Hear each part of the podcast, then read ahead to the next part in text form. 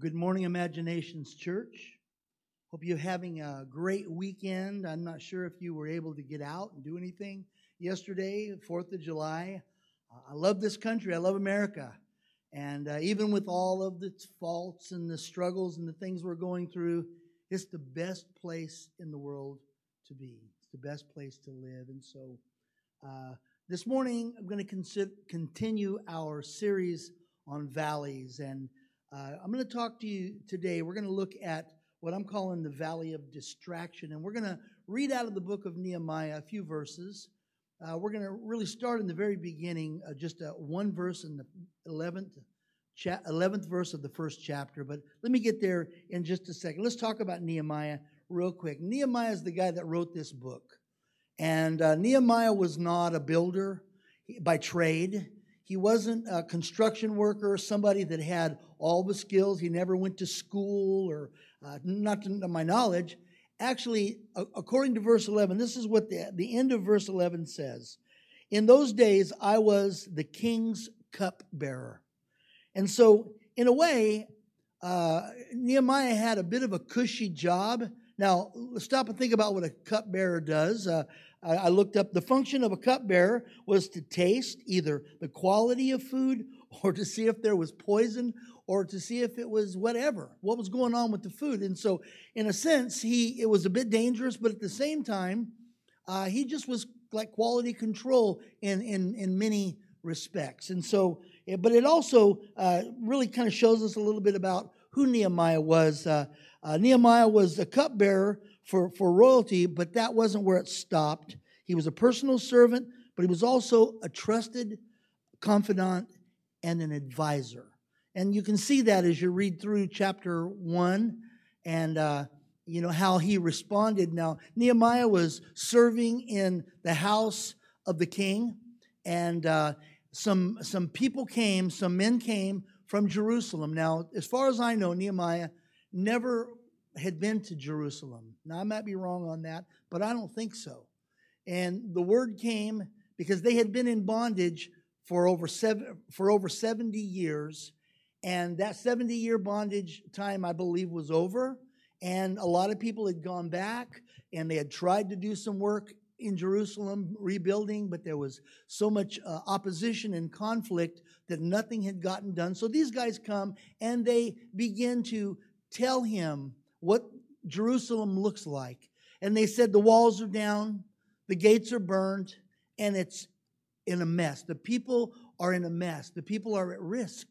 And the scriptures say that Nehemiah was heavy. Uh, says that he, he, he sat down and he began to weep and he began to ponder over the next few days what he could do. And when he came before the king uh, to do his job, the king noticed that his, his face was, was sad. And he asked him, What's going on? And so he tells him, with a bit of fear and trembling, what's going on. And because of his relationship with the king, the king told him, What do you want to do? What do you need to do? And so he gave him papers to travel. He gave him papers to get whatever type of lumber, because Nehemiah had it in his heart to go back to Jerusalem or go to Jerusalem to check it out and to begin to rebuild the wall, because that was in his heart. That was in the heart of every young Jewish person was to see Jerusalem rise again after they had been in bondage for so many years. Now, Jerusalem, uh, the walls of the city had been down for, uh, they say, about 140 years. And so there had been a lot of people that had gone there, but Nehemiah goes. He, he leaves this job and he goes down and he begins to, to look at what is going on. And the scriptures say that he would go out at night or he would go out when nobody else knew where he was or what he was doing. He would take a few people with him and he would survey and spy out what was going on because he had it in his heart to rebuild those walls. And so, Nehemiah chapter uh, uh, 6, we'll pick it up here in chapter 6, but the, the, the rebuilding of the wall, and we'll get to these verses here in just a second, but the rebuilding of the wall only took 52 days a city that lay in ruin for over 140, give or take, years. The walls were rebuilt at that, on that city, in that city, in 52 days, and there was great opposition there. Great opposition. And let me just ask this question and answer it. How did he do that job? that massive job of orchestrating and bringing uh, people together and putting a vision inside of them and administrating the rebuilding of that wall, well, he cast vision. And he told them it could be done. He began to talk to them about what it would be like. He began to speak to what was inside of them already. That's what God wants to do to you today. He wants to speak to what's inside of you. That thing that might appear to be dead or might appear to be no longer an option for your life. I want to tell you today that God has a plan that He hasn't given up on. God has a promise, and you might feel as though you've been abandoned, but God's not abandoned you. And so in 52 days, how did He do that job, rebuilding the wall in 52 days? Here's how He did it He kept His eye on the prize. He didn't remove his eye from, from the, the, the, the goal.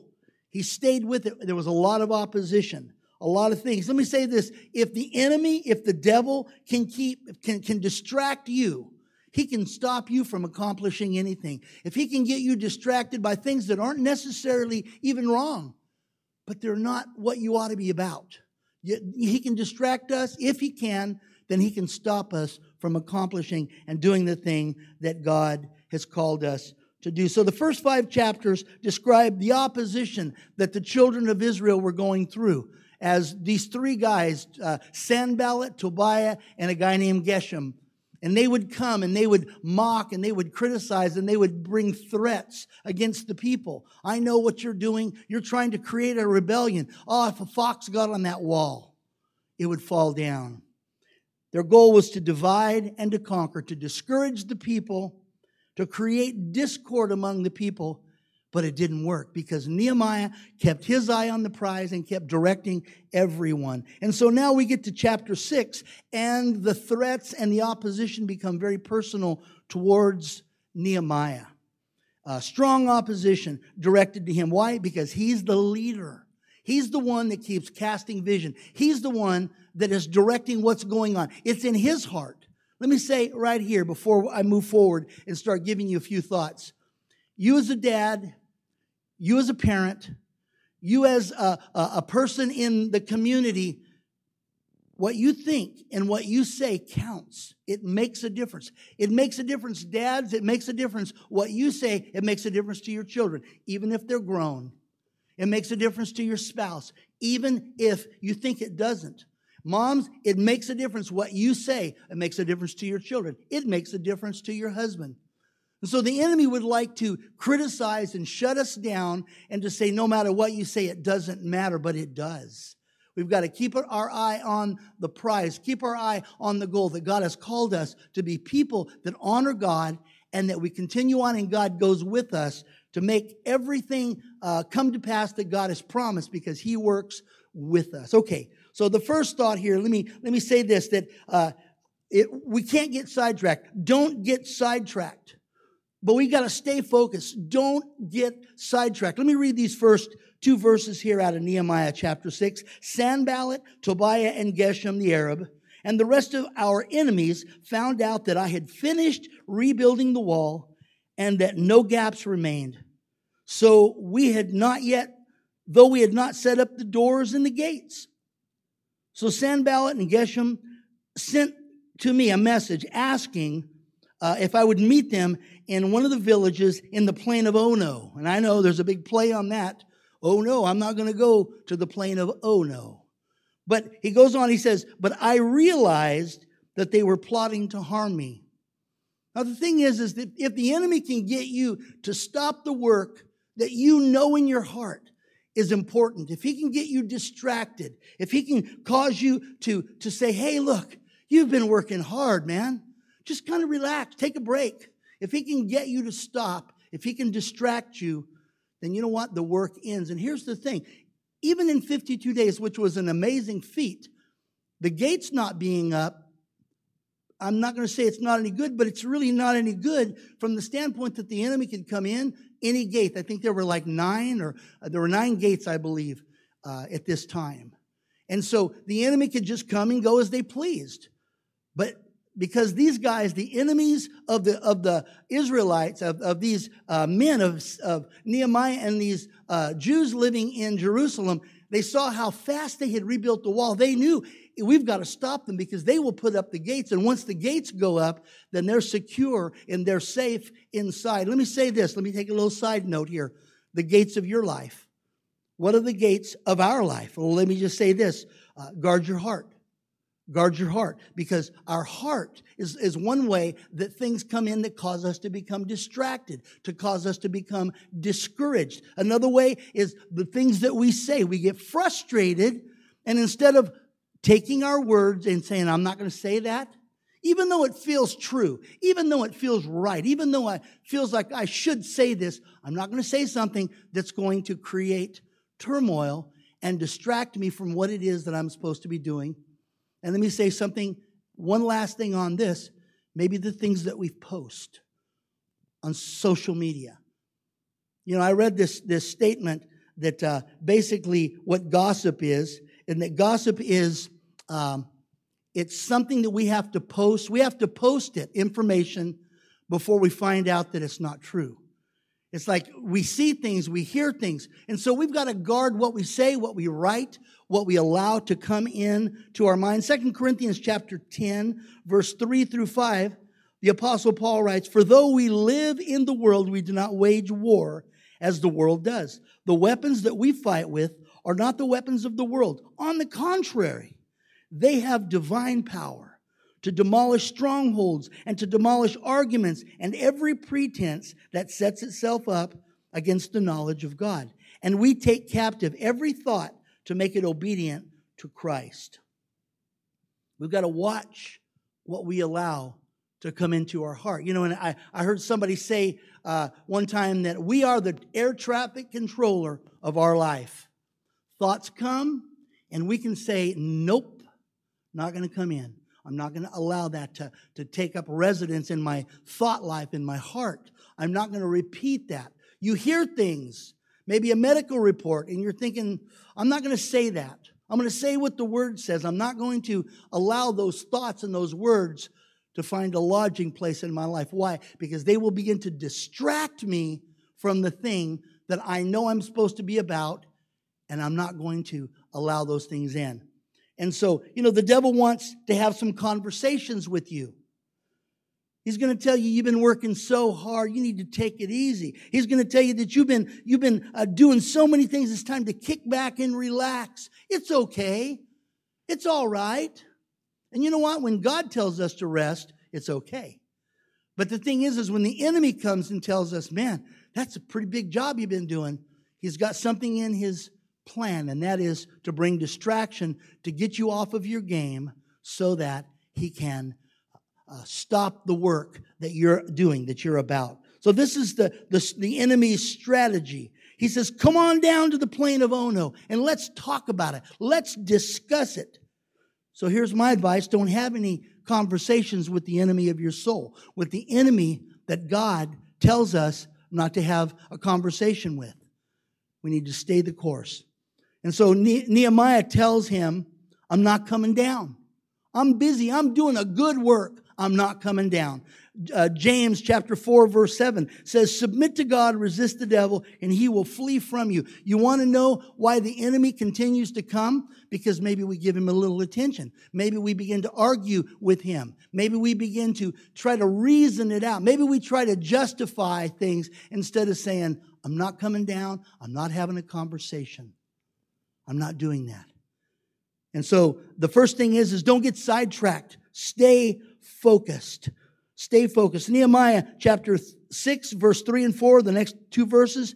So he says, So I sent a message to them saying, I'm doing a good work, a great work, he says, so I can't come down. Why should I cease the work while I leave it and go down to talk to you? But they sent me a mess, that message or a message four times, and I answered them in the same way. I'm not coming. I'm not coming. The enemy is very, very persistent. The next thing, the next thought is that Satan hits us the hardest in the beginning and at the end. Now, we can see that in this story with Nehemiah. He just begins the work. And you, you might think, well, you know, what, how do you know? Because it would only took him 52 days and they saw him when the work began and they weren't too worried until they saw the wall finished And then during that whole time, they were criticizing him and telling him there was great opposition when they started rebuilding the wall. And now there's great opposition as they're seeing the wall being finished and the gates are getting ready to be hung. Listen, I came to Christ when I was 17 years old. And in that first year, I almost didn't make it in, in some respects. I almost walked away. I almost gave up my faith because there were so many things coming against me. I didn't know who I was. I didn't know who to listen to. I didn't know what to believe. But God sent some amazing people and helped me. They put around, put them around me and they began to pray with me, pray for me. They helped me to understand. They prayed uh, that God would, would secure, make me secure. And I began to listen to them and not listen to the voices that were telling me there's nothing wrong with the old way. There's nothing wrong with what you were doing before. And here's the thing maybe there wasn't anything wrong in itself, but it would distract me from what it was that God had. And so just be aware that, that at the beginning, if you're starting a new project, a new ministry, if you're in a new place in your life, the enemy does not want you to succeed. He's going to oppose everything you do. And then maybe you've been in the middle of something and you're seeing fruit. Maybe you're raising your children and you're seeing fruit uh, come about. Let me tell you what, the enemy's going to come in and he's going to attack. Why? Because he hates success that God wants to give to you. And so, you know, I, I would just say that, you know, now I'm, I'm uh, 64 years old. I've been walking with Jesus for 47 years. And so here's the deal. I don't, I don't want to stand up here like an old soul that I just know I do know this. I know that the enemy hates every work, everything that we attempt, everything that we take on and say, God, I'll do it. He hates it and he comes against us. And so he's going to attack. He's going to try to discourage. He's going to try to cut our legs off from under us in any way he can. And so just be aware that the enemy comes at the beginning and really at the end. Those are the two places because maybe he doesn't realize or maybe we don't realize that he, if he can't stop us at the beginning, he's looking and watching our lives all the way along. A life lesson that I learned from my pastor, Pastor Tom Messer. Keep a good, clean heart, he would tell me. Keep a good, clean heart before God. If you can keep a good, clean heart, God can continue to use you. And he, you can move forward. Keep short accounts. Don't hold people in unforgiveness.